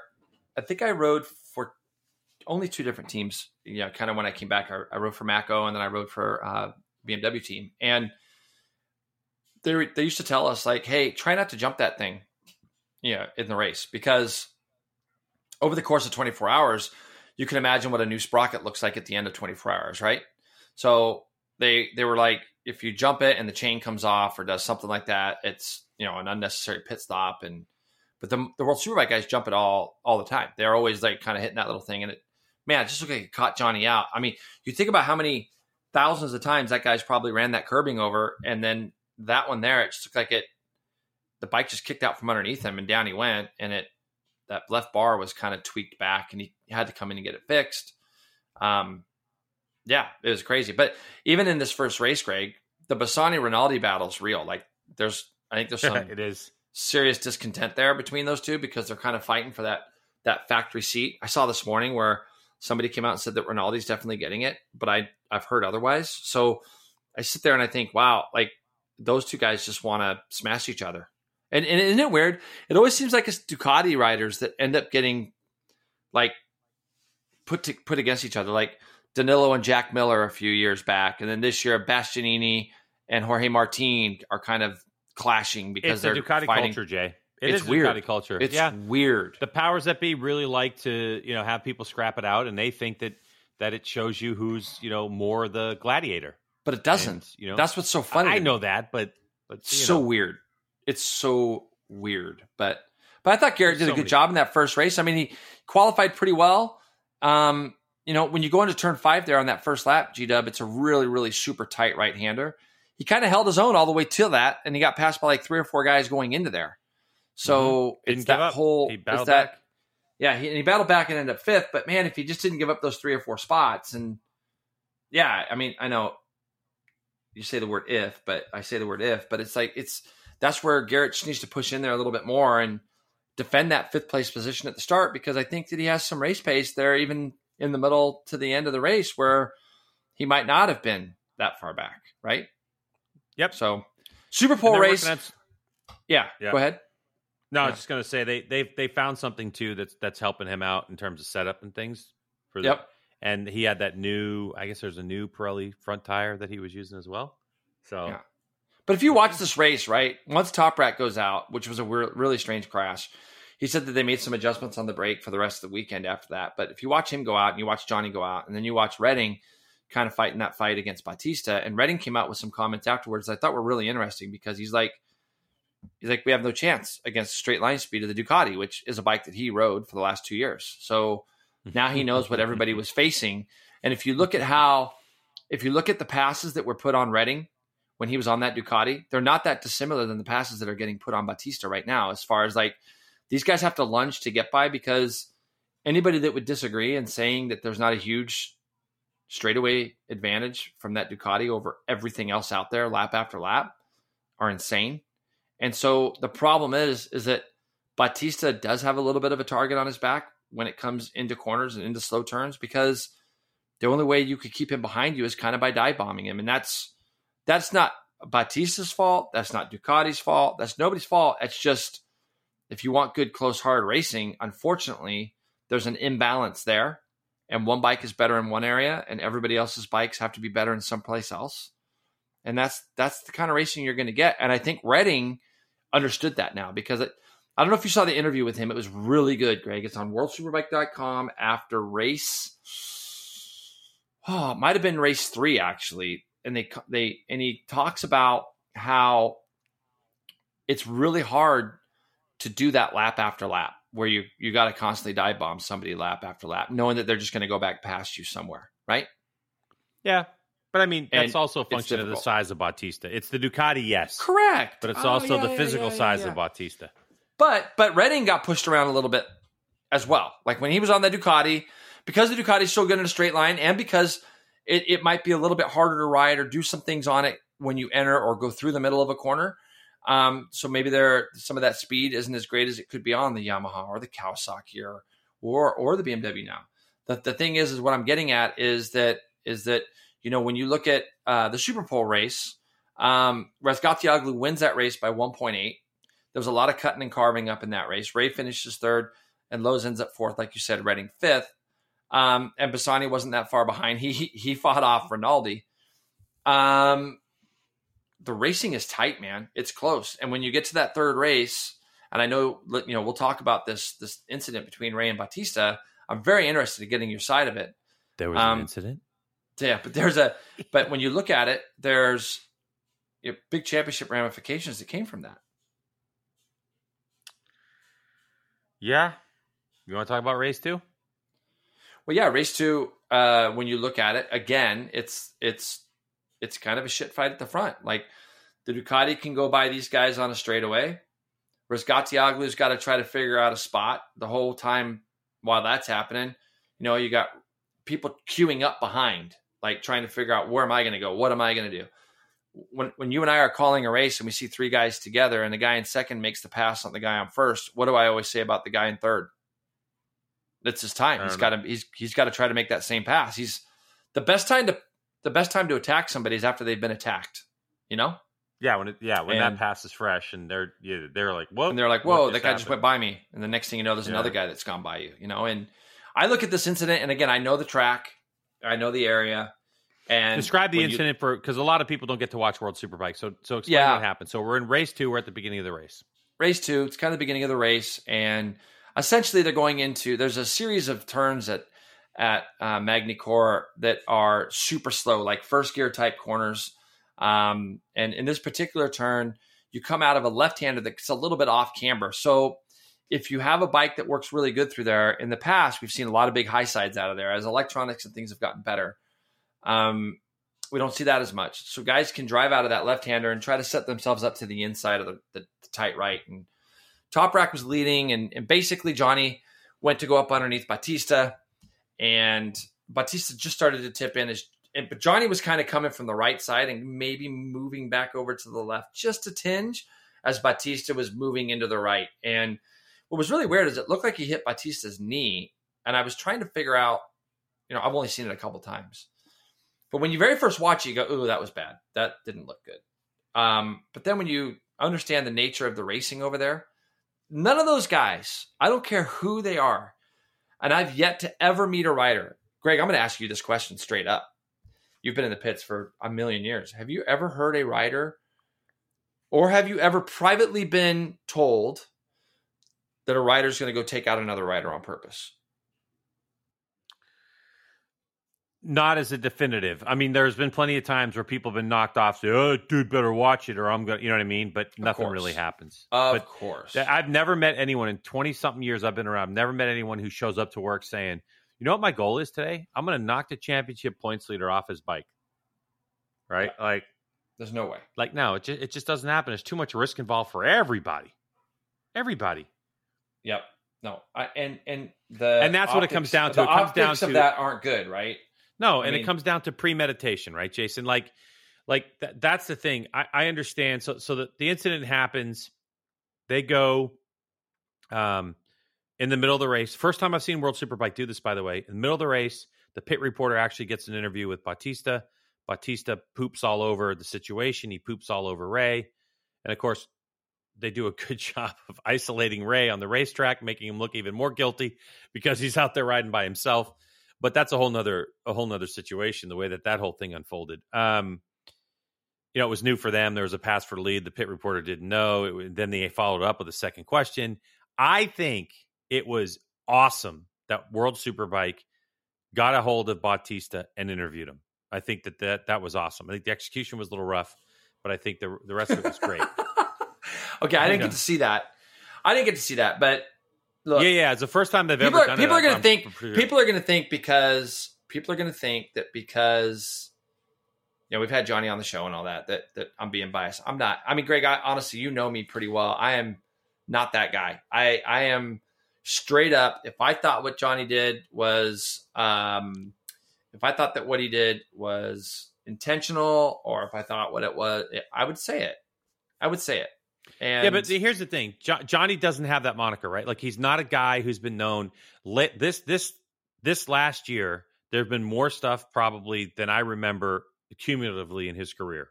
Okay, now I don't follow. That's just that's just a memory thing. That's not reality. It's just a memory thing. But there's a reason behind it because it's it's really hard to race that motorcycle, that Kawasaki. I mean, you have a Yamaha R1, a Panigale V4, a BMW M1000 RR, a Honda CBR 1000 RR. You tell me, Jason, where does the Kawasaki rank if you had to rank one through five as, as in terms of the best bike versus the the not best bike?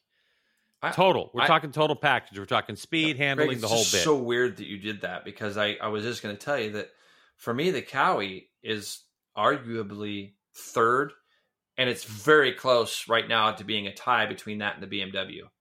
And yeah, I would I would I would say it's third or fourth with the BMW. Yeah. I think the and CBR, the Honda the we just don't still, know. We just don't yeah. know. Like until you Not get yet. an established guy on that Honda, you don't really know. Like the Honda seems like it's good at some places, and everybody talks about how fast it is, but that hasn't really equated into into results, right? So mm-hmm. you go like it's yeah. Anyways, I so but but again, Greg, we're going back to this. Okay, if I think that the Kawi is the third, possibly fourth best bike, um, that's not Bautista's fault or Ducati's fault. It's not, but it's, I'm, what I'm saying it is, is what is it is. But it's it, it shows those guys have to ride, those guys have to ride harder. Where was Bautista the last two years? Yeah, off the back on a Honda. It's off the back or Not crashing. Off the back, but yeah, exactly. Yeah, it yeah. wasn't like he was putting so, in stellar results on the Honda, and now you jump him on a Ducati, and you can see where he's at. Where was Scott Redding this year? He was And on you the know what, Ducati Jay, last what- year, and and so so the thing is, is that Redding now is starting to understand how much harder it's been, and he has done a fantastic job, by the way, of getting that BMW where it's at, and he's riding the shit out of it, and the BMW is only going to get better. It's still in its infancy as far as its development, where the Kawi is at the end of it, right? So when you hear Jonny go, I got to work harder with my team, I got to do this and that, that's a nice. I mean, how much more can they really do? Like they're, they really don't, they really don't have a lot more they could do. And and and to Toprak's credit, that guy rides the absolute you know what out of a bike as well, and he rides it over the limit. If Toprak can roll through certain stages of corners, he can get away. So that's why I think the Yamaha is actually second best to the Ducati. And Agreed. we want to see good, close, hard racing. Um, but on the flip side of it, there's going to be contact. There's contact every weekend. You remember when Jonny ran over, like Toprak kicked his leg out and Jonny hit his leg yeah. at most? I mean, it's, Yeah. yeah, it's, it's There- there's crazy. contact in every series. I, I just right? don't know. I, look, I, and I have nothing against. and I by the way, there's contact in every series, Jason, and Bautista is not is not devoid of contact, right? I mean, think back to MotoGP. He's knocking people over. Didn't they nickname him the bowling ball or something? Yeah. I mean, come on. yeah, he's the one that almost. And I'm not fair, saying your not passion dictate he- your future. Yeah, no, and But he I was mean- younger then, and but to sit there and just come out and shit on Jonny, oh, a, a rider at this level and this and that. No, a, the, I don't accept reason, your apology. Yeah, get over it, dude. Come on. Like to me, I mean, to look, me, it's just stupid. But, this was my point, Jay. This was my point. Okay, Ha- i- i- if Bautista gets off the bike, he's still in his leathers. He, he gets off the scooter. Somebody sticks a mic in his face. He's still pissed. You know what I mean? Correct. I could see comments coming out of his mouth like that. Then maybe he walks him back after he calms down. The fact that it was a few laps, he probably was in his pit box for a little bit before they talked to him. He had a minute or two to think about it. Maybe even his crew, you know, gave him some advice. I probably would have gone a different direction. Like, you know what? It stinks. The guy's a the guy's a world champion multi times over. He doesn't need to be knocking me down. But look, our Ducati's such a great motorcycle that they have to do desperate things to get by us. And this time it went wrong. You could spin it in a way that still shits on the dude, but it makes you look like, hey, listen, man, we got the reason why everybody's having to take a lunge is because we got such a great package. You know? Well, what's funny to me wrong is with it's it. like it's not like if then you got a spokesman from Ducati coming in, and they're like trying to they're trying to sanction get more sanctions put towards Jonny. And I, look, I'm just saying I know. that Just leave it if alone. Jonny, it, like, I just don't understand. Like, it's it's, I get it. It's but it, but I also saw a thing on today. I can't remember who wrote it, so I apologize. But it said something like, "Is World Superbike getting? Is it getting too close now? Is it getting too um, aggressive?" And I'm sitting there going, "What? What do we want here?" Please like stop. what do we want what Yeah. do we want do we want to do we want the racing to be boring i mean why are people tuning in because they like the rivalries they like to see stuff and there's not a rider on the grid not one even if it's the guy that you hate the most that you want to hurt on purpose that is not part of the program and it's not like jonny went out on that race and was going well i got to take him out so we can gain some points it just is not realistic that's not how it works anyways yeah. my two cents on Hey, that I- Bautista said it wasn't a mistake. It's unacceptable. Blah blah blah. Oh yeah, okay. yeah, like By he the- hasn't by- made by the way. Yeah. By the way, exactly. By the way, Bautista still leads the world championship by 30 points over Toprak. So yeah, know, but dude, it's a big that- knock. there's that bit. the guy, the guy has rode brilliant all year long. Bautista, I, I mean, again, I on one half you got to be critical, on the other half I, you got to give him praise. He's rode amazing. No, He's done what he totally. needs to do with the package he's got underneath him, and you cannot sit there and blame him for that stuff, right? But yeah. when Jonny when when Jonny had a bike that everybody thought was the best bike out there, there was nobody that could override a bike to even try to stick it underneath him or try to ride with him. He was just he was that good. You weren't there. And- you, I mean, you, you and- weren't there. You know, like you couldn't do it. Yeah. But you but you know what I'm saying? It's like it's like you take a bike that has that is the best bike and Yeah. you do what you can with it. There are going to be it's it goes back to even this year with the whole super sport category. The GSXR 750 is a smart choice for many riders because of the motor package and not because of the speed, but because you don't have to tear it apart. You can run a stock motor. It's it it, it makes The it cheaper for season. people to ride. But there are disadvantages to that motorbike as well that people don't realize. There are distinct disadvantages. And the amount of straightaway speed that it has on everything else that people keep talking about isn't as great as what everybody thinks.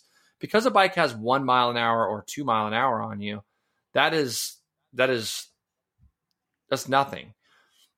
The the fact is is that there are other distinct disadvantages that each one of these bikes have or don't have.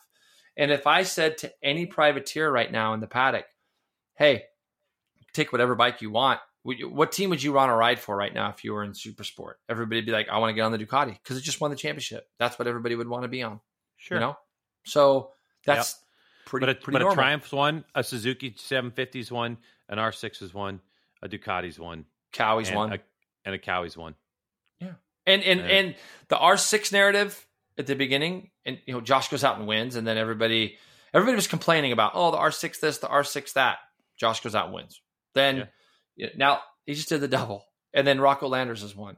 And it just goes to show the rules haven't changed. It makes everybody step their games up. But but but but racing's going to be tight. It's going to be close. These guys are racing for a world championship.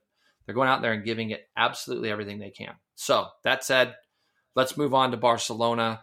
It's going to be an interesting weekend. I think it's going to be. I think it's a weekend that Bautista can bounce back on really nice as well. And understand that, you know, those guys, they're not given an inch uh, at all. And that's just, it's, because it's going to be how it is for the rest of the season in that class. It's just going to be the way it is. And World Super Sport, Greg, is.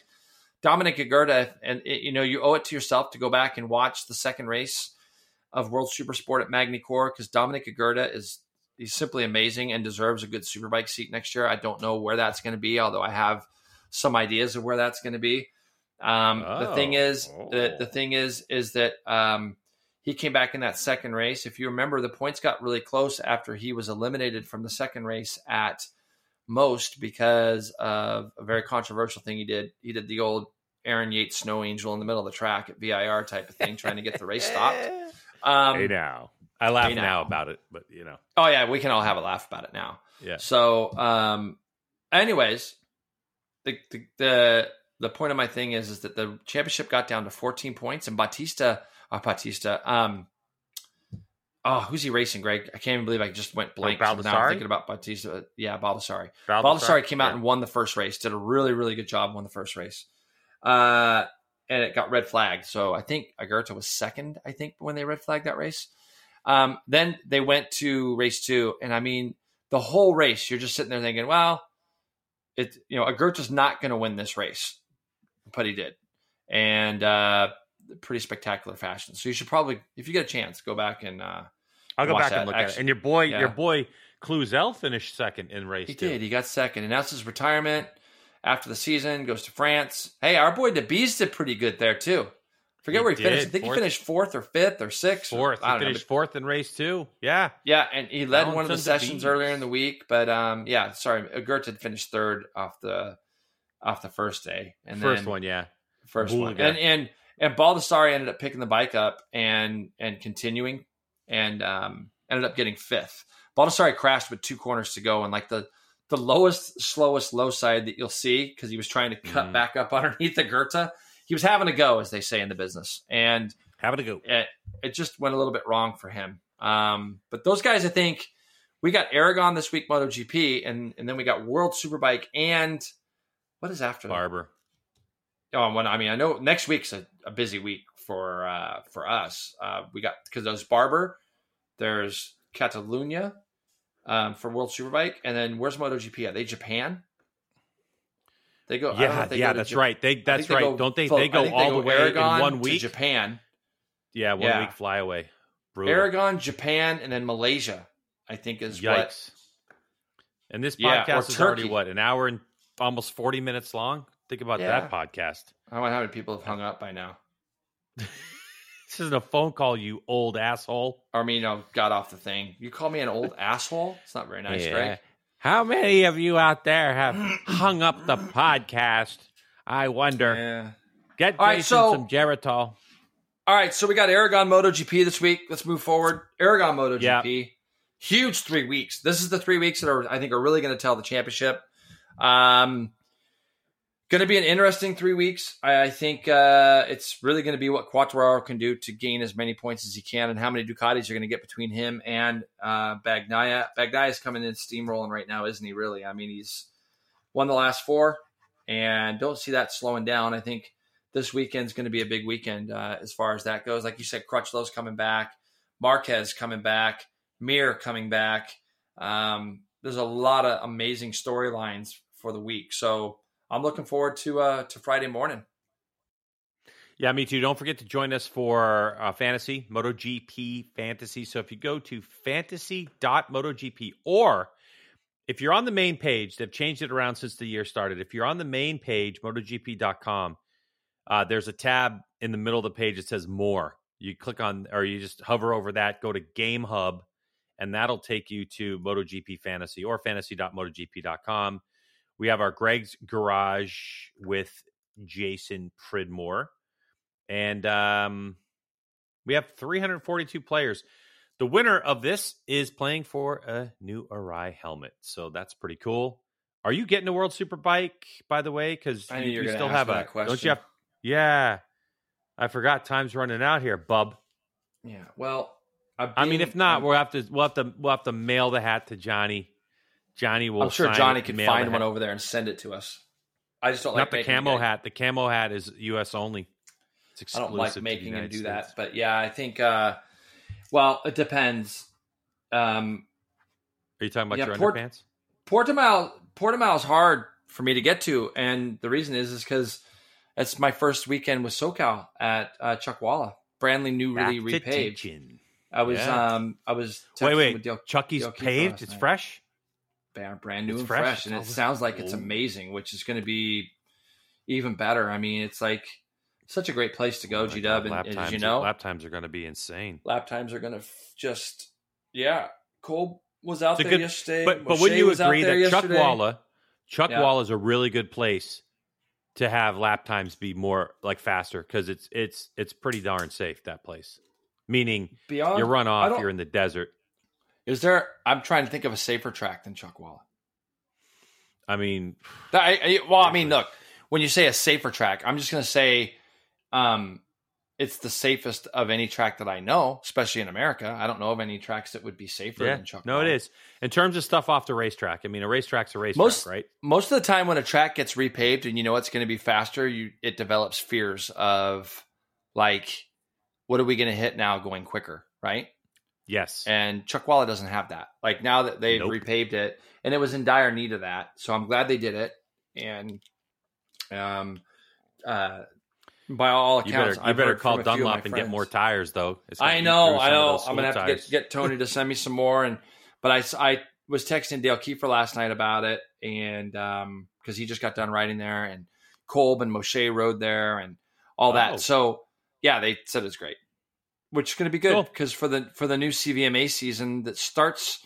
Sadly, that starts the same weekend as our Barber race. Um, ah, bummer. yeah, which is kind of a bummer round one, but then, but it'll be Is good our for boy everybody Kolb going to try to there. defend his his over sixty super sport with pump gas and I don't know what uh, he's going to do. Who six knows? stickers on the fairing? All I know is if he doesn't go quicker now that they've repaved the track, you just that's the laugh is all we need, right? Oh boy. Oh, boy. Yeah. Oh boy. boy. All right. That'll do it for our podcast. We hope you listen or watch MotoGP. If you don't, tune back into the podcast next week. We'll have information about what happens at at Aragon and then we'll be previewing kinda, I guess, talking briefly about what's going to happen at uh, Barber because we kind of talked about it in this one, but for Moto America coming down to the wire, I'm going to have to go back and do my research, Jay. I can't remember of any championship coming down to the last weekend where we only have four points in, in Superbike specifically. It's been, if it's been like this, it's been a long, long time. So Yeah. Well, it's going to be. uh Yeah, I, I was trying to think of the year that Tony Elias, when he won that championship of New Jersey, was our final race of the year. I just couldn't remember because I remember him celebrating with an American flag on, like in pit lane or on the front straightaway. I just remember that because it was. I think it was part of our the uh, year, the year 2017 when he won the championship. That yeah, year? yeah. I was trying to think if he won it at Jersey, if Jersey was the final race. I can't remember if we went to Barber after that. I just can't remember. we So- went to Barber after that. We did go We to did, Barber okay. after that, Got but it. he won by 88 points over Roger. and Okay. To- Tony went DNF twenty. Roger went win twenty. So yeah, he did. He must have wrapped it up that race before. Yep. At uh, Yep. yep. So well, it definitely it's going to be yeah. I'm looking forward. I'm looking forward to getting down there. It's going to be awesome, and um, I think that the racing should be good. Hopefully, the weather stays all right. I'm not going to lie. I kind of like hope it rains one day and stays dry another. You're an evil man. I mean, it'd just be kind of Okay. it's gonna it's gonna it's gonna throw some stuff at it. it. It will never see the deluge that we saw last year. There, I don't think that was pretty pretty bad. But uh, Really? no man, Really, just like we're not going to see the hot weather at Seattle this year, like we did last year, and it was five degrees cooler. no, it wasn't. Stop being such a drama. You are- Why you know what? Stop being a drama weather- queen. Stop being a weather person, okay? Hey, hey, Stay everybody out lane. there. I got a real quick one, and we're going to end on this. Oh boy. Not that you need to start the music and stuff after, but Greg and I, we always go to Moto America for lunch, and they had they had uh, pork, um, pork and mashed potatoes and some vegetables. We know what Greg thinks of vegetables already, but goodbye. I'm not. You're not telling the Greg- story. I'm done. I'm Greg- no. Goodbye. Greg- Say goodbye. Greg, no, I'm not saying goodbye. You're not going to. You know, you will do not end this. Greg comes up to the booth afterwards. Goes, oh man. I said, what's My fingers He on the button to play the music. You're playing That off just like award He says- ceremony. The gravy was spicy.